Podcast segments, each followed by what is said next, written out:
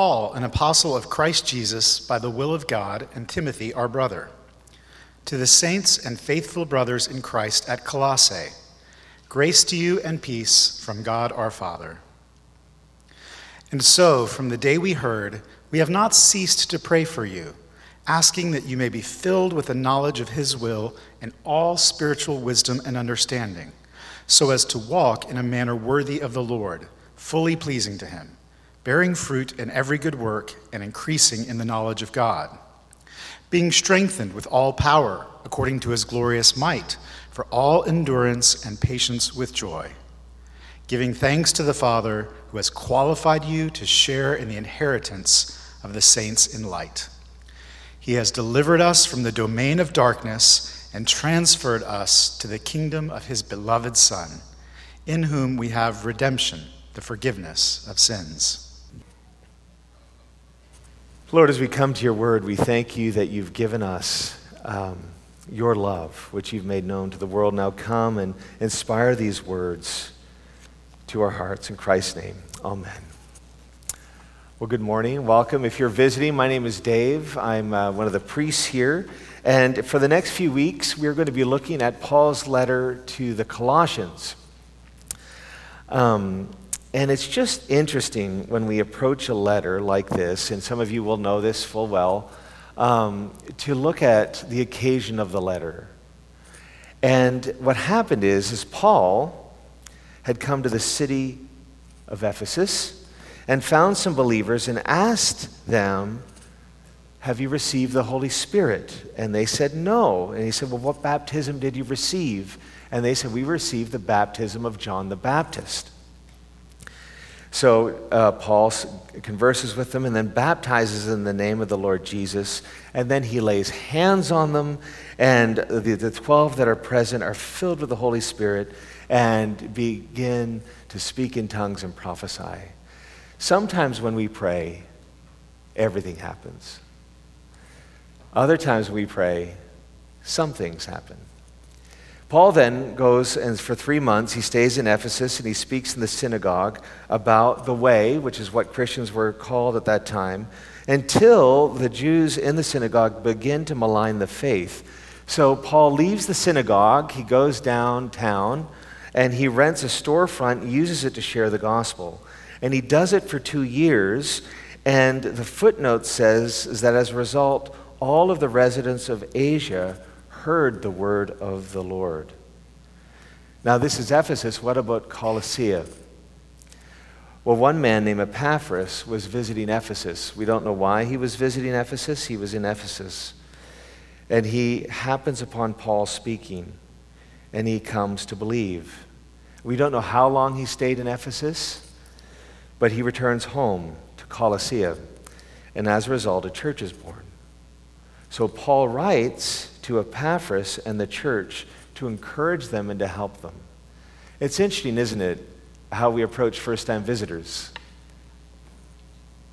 You know, welcome, good morning. You know, and we think, oh, we hope they, you know, I always say to people, look, I, am not saying that we're right. I'm just saying that if you enjoyed it, come back.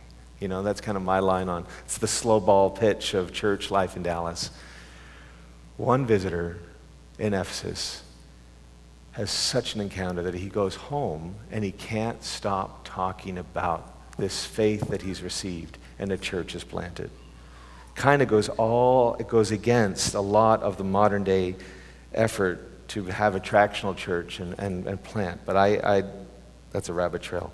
So Paul writes to the Colossians with the authority of an apostle to, a church, to assist the church in dealing with the problem of, the, of dangerous teaching. What was the dangerous teaching? The dangerous teaching to the church is that there's another way to live a life that is spiritual, that has wisdom, where you can get what you want without the cross. And that's always the challenge in church, is that sometimes um, ideas, fads will come in into the city or into the area and people start talking about it and it removes, it promises spiritual power without the shape of life that Jesus promised us. I was once uh, with a group who was just like this, and they'd all come to Alpha, which is an introduction or reintroduction of the Christian faith. And I took them all into my group. They were 10 women. Um, I was confident enough to lead this group as the only man, and, and we were going through the questions Who is Jesus? How did he die? How can I pray? All of these questions. How does God guide? And all they wanted to talk about was Bitcoin. And at the end of the 10 weeks, I said to them, I'm, I, I'm sorry. I have utterly failed you. I have tried week after week to get us to talk about Jesus, the hope of the world, and we've only talked about Bitcoin for 10 weeks. And they said, that's because Bitcoin's the answer. The government's going to fail, the, the, the currency's going to you know, dissolve, and we will have crypto and it will save us. And I said, Yeah, I don't think so. And then one of them threw me some money and said, You invest, you'll see. And I did, and the investment halved. So my faith in crypto has, has gone. But you see, sometimes these fads come in, don't they? And they're dangerous. Another danger is the self self help dialogue. and the answer's in the name self help. You know, whenever I talk to a, um, a therapist, and I know there are many of you in here um, and I say to them when they go through something, I said, look, you know just enough to be dangerous because you can't treat yourself. And if it doesn't work for a therapist who knows how to fix people, you can't fix yourself, then I guess self help falls down. We need help. And so Paul writes, and he begins his letter. If you turn with me to your bulletins on page three, we're just going to go through these verses. Verse 1, he begins Paul, an apostle of Christ Jesus by the will of God, and Timothy, our brother. And then, in customary fashion, he says, To the saints and faithful brothers in Christ at Colossae, grace to you and peace from God our Father. Paul's letters have a number of things in common. They all have correction. But Paul doesn't start with a correction straight off the bat. He starts by praying and blessing them with grace and peace. Why? Because if we don't begin with grace and peace, we have nothing to offer the world. Grace and peace is where we start, and grace and peace will be where we end. And so Paul says, Grace and peace be with you. Skipping ahead to verse 9, he begins, to pray. He reports in summary fashion how he prays for the Colossians. And he prays that they will know God's will and that God will give them the power to live it out. And the first thing he says, and so from the day we heard, we've not ceased to pray for you, asking that you may be filled with the knowledge of his will in all spiritual wisdom and understanding. Well, those two words, knowledge and wisdom, Again, I've mentioned that's what the promise was. And Paul prays that the Colossians will receive the wisdom and understanding that comes only from God by the Holy Spirit. In verse 10, so as to walk in a manner worthy of the Lord, fully pleasing to Him, bearing fruit in every good work, and increasing in the knowledge of God. Those first two words, look at them with me. So as. so as. The idea here is that this wisdom and understanding would lead to changed lives. And it would enable Christians to walk in a manner worthy of the Lord. Now, what does it mean to walk in a manner worthy of the Lord? I love Monty Python's Ministry of Funny Walks. In fact, sometimes when I'm walking with someone about to have a difficult conversation pastorally, I'll break into one of them just to see what happens. It usually fails dramatically, but it helps me.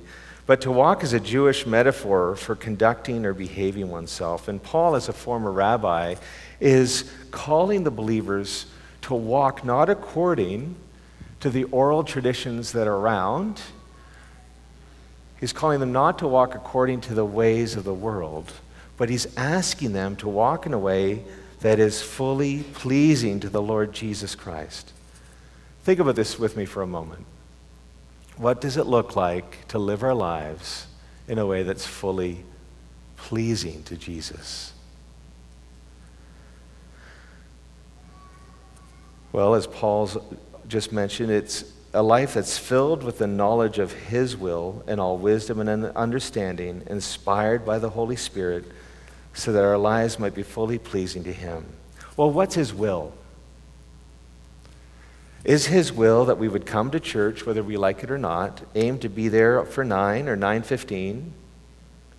Is it to strive to work hard, to have a performance based lifestyle so that we can do for Him? Is that fully pleasing? I think that's, that's a narrative that's out there in this city, but I don't think that's what Paul's talking about.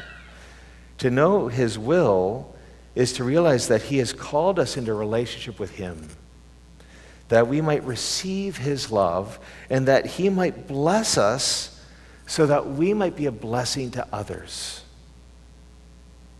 We receive his love and respond out of love to him. Paul goes on saying that this will bear fruit, that we be bearing fruit and increasing. And it brings the mind, to mind the, the, the parable of the sower. Remember, some seed that falls on good soil will reap a return of 30 fold, 60 fold, and 100 fold. And that's the life that isn't trying to perform or do or get all the right things but it's one that receives as much as it can, receiving His love. That's His will, that we would receive all that He has to offer, and that we would act in response to that love.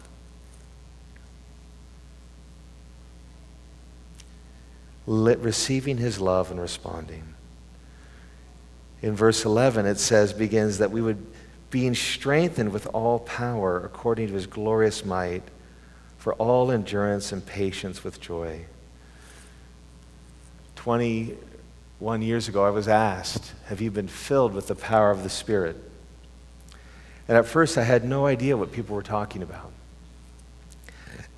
to be powerful, I thought, was to be tough. I had taken up Brazilian Jiu Jitsu and gotten very good at it.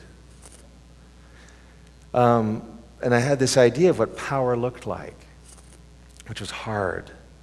But it made sense to me because when I get hurt, I found that if I toughen up, if I get hurt again, it doesn't hurt as much. And I thought that was a path to power. I don't know what you think a path to power looks like, but what I've realized is, what I realized then, is that it's not a path to power, it's a path to fragility. It's a path to fragility because when we harden our hearts so that if we get rejected again, when we harden our hearts so that if we get hurt again, when we harden our hearts if we're misunderstood, we lose something very important. We lose our ability to love. And the piece of us perishes, a piece of us dies.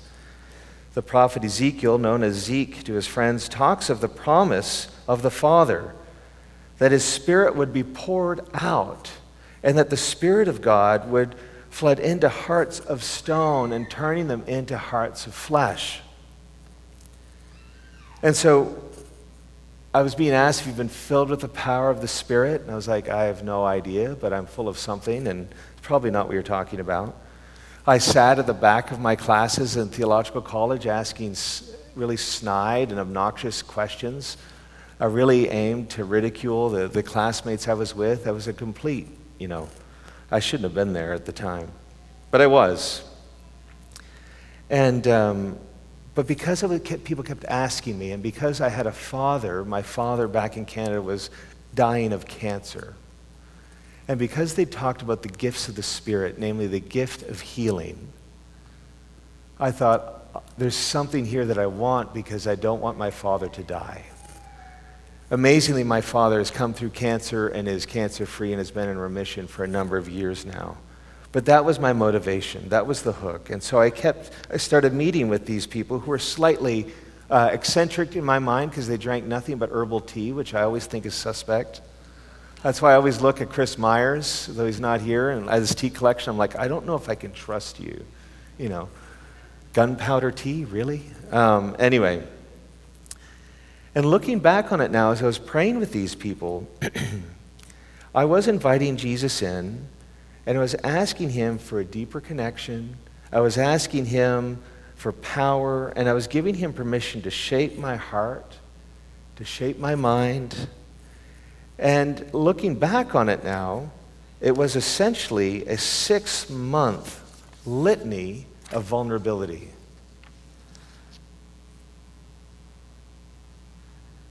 The Spirit of God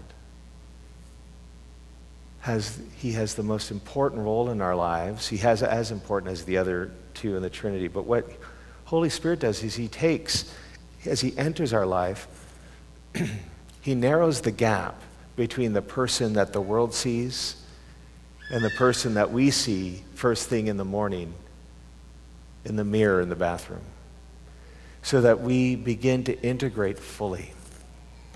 Vulnerability, being vulnerable to Jesus, being vulnerable to the Father, is the birthplace of love. And it's actually the birthplace of belonging. And on reflection, as I became vulnerable with the Lord, it was kind of easy to be vulnerable to Him. The challenge was being vulnerable to the people I had to around me that were, you know, helping me in this. He filled me as I, he, he began to, I had this experience where I was suddenly filled with this inebriating, intoxicating affection that I knew that I was loved. Now, I had loving parents, I had friends this whole time, but the love that I received from the Father when I was prayed for at that moment was unlike anything I'd ever experienced. And it had this effect, in fact, my wife Rachel and I have talked about it. is that what essentially happened to me in that moment is that the wiring inside of me was redone. And so suddenly, I knew that I had a heart somewhere, but I suddenly knew where it was, and it was on my sleeve. And I could actually begin to share feelings and to connect with people in a way that I couldn't before. Some of us have let our hearts grow hard, and it's natural. It happens. It's not a judgment. Sometimes hardness of heart can creep in when we become really busy. And you see it with couples with young children all the time because their relating to each other becomes transactional. And the busyness of life squeezes out the margin that enables them to take time to remind themselves of why they got married in the first place. Busyness can cause hardness of heart. Pain can cause hardness of heart. physical pain can cause hardness of heart. Frustration, rejection, all of these things happen to us, and the world tells us that if we harden our hearts, it'll be easier next time. But as we do that, we lose our ability to love. And the Lord Jesus, as he says here through Paul, is looking to strengthen us with power. And that power is rooted in a very counterintuitive method. It's counterintuitive to our world because we're taught that self preservation is so important. But to the one who created the heavens and the earth, who sent his own son to die on our behalf, he invites us to make ourselves vulnerable to him so that though it might seem like we are taking a, a steps towards fragility, they're actually steps towards becoming powerful. As we let our guards down. And so the invitation this morning is to receive today. Is if you're anything like me, you need to invite him into your hardness so you could learn to love again. And the question that the text asks us is Will you invite him in? That you might be strengthened with all power according to his glorious might, for all endurance, patience, with joy. It's an invitation to learn to love again. And it's an invitation, you may not be ready this morning, but it's an invitation to consider taking up a, a posture of vulnerability towards Jesus. He's the only one we never have to explain ourselves to because He knows. He knows us so well. The purpose of this God given power is to provide divine strength so that in our weakness we become strong. Because in the, when we become strong in the world's eyes, we actually become weak. And so the, the, the, purpose is that we would receive God given strength so that we might be able to persevere We might have endurance. We might have patience. And we might be pleasant to be around. I'm so tired of patience, I never ask for patience anymore. My prayer is, Lord, teach me to make great decisions in haste. Because I'm tired of waiting. But waiting time is never wasted time. And often it's in the waiting that we're prepared that we're prepared for what is next. And the most incredible thing is that the love that He pours into us is the first sign that we are qualified to receive an inheritance from heaven. We're qualified.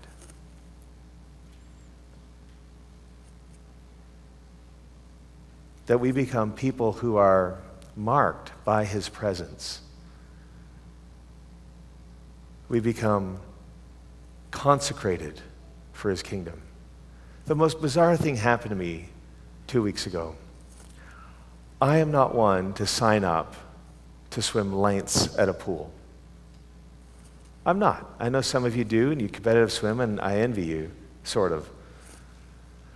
But I went to the pool that I go to, and I did, it was, it was painful the first time, and, you know, I kind of people were looking at me, and I just I got through it. And then last Sunday after church, I went again, and I like, well, Lord, where's this coming from? I don't like to swim. You know, it's a number of reasons I won't go into. And I did. I did better because I had goggles on. I had my son's goggles on, which were too small, and at least I could see. And I finished, and I sat down in the chair to dry off, and I wasn't eavesdropping, I promise, but I couldn't help but hear the conversation next to me. And these two young women were talking about. One was confiding in the other about the relationship and how the relationship was in was toxic and was bad. And the friend was giving the best advice. And I was like, Lord, is this why you, I, am here to swim? And I'm just kind of listening and praying. And, and I just couldn't help myself. And I said, as I left, said, Ma'am, I'm really, I didn't mean to, to eavesdrop, but I couldn't help it over here. And you don't know me, and I don't know you. And, and so don't take this necessarily to heart, but test it out with your friend. But you have to trust your instincts. You have to listen to your friend's advice. You need to get out of this relationship. Don't worry about saving him. But, you know, and she kind of looked at me and said, Really? And the friend looked at me and said, Thank you. What was that? Was, me, was that me just giving advice? I don't know. I was, I was not in a place that I thought I could give advice. I was exhausted after swimming a few lengths. And, and yet there was something there that this woman began to share that she never really had a man speak to her in a healthy way. I was like, well, this isn't necessarily the healthiest way to, you know, just kind of sharing advice at a pool Sunday at noon in this hot sun, you know, test it, but you really ought to do this. And I said, look, you don't need someone to fix you. Well, you really do, but I didn't think she was ready to hear the full gospel just then. I just said, look, you just need someone to walk alongside you in the season. And I know a group of people who would love to do that. And I gave her our details, and she hasn't shown up. But, you know, that was it. Now, why did I do that? That is not, I, when I'm on my own, I want to do my thing. I don't want to talk to anyone. I want to go home. I just want to be in my world. And it's the work of the Spirit that integrates who we are so that the person that the world sees and the person that we see when no one's looking become the same and we become marked by his love. Verse 14, as I close, brings up this word redemption. And redemption has a number of meanings. meanings. It means deliverance, being delivered out of darkness into light. It means being taken from one state to the next. But redemption also means being liberated, being set free, where you're no longer bound by what you were like before because of the power of Jesus. And the emphasis here is that believers have been delivered and have received forgiveness for their sins. Now, what does that mean for you? Today, it's going to be, I don't know, 120 degrees outside, right? It's hot. And we have every excuse to not be patient. We have every excuse not to be charitable or loving. And it's completely understandable. And the only way to be patient, charitable, loving, in this heat is really to receive the love that God has for us as He's made known to us in Jesus and wants to pour into our lives this morning through the power of the Spirit. Why don't we stand and let's pray? You may want to hold out your hands like this as a, gesture you want to receive. You may not want to, it's totally fine. Lord Jesus, thank you for the promise of power, of a power that teaches us to love again. We ask that you'd come now by your Spirit, that you'd well up within us, that you'd come upon us. And for any of us, Lord, whose hearts have grown hard, we ask that you would come in and make them soft again. For those of us who are waiting, we ask if at all possible that you'd speed things along. For those of us who've been hurt, who have been rejected, who are going through a difficult time, we ask that you'd pour out your presence, your comfort, and your love. Come, Holy Spirit. We ask for more of you. We ask that you would teach us, not just as individuals, but as a community, to love again, to continue on loving.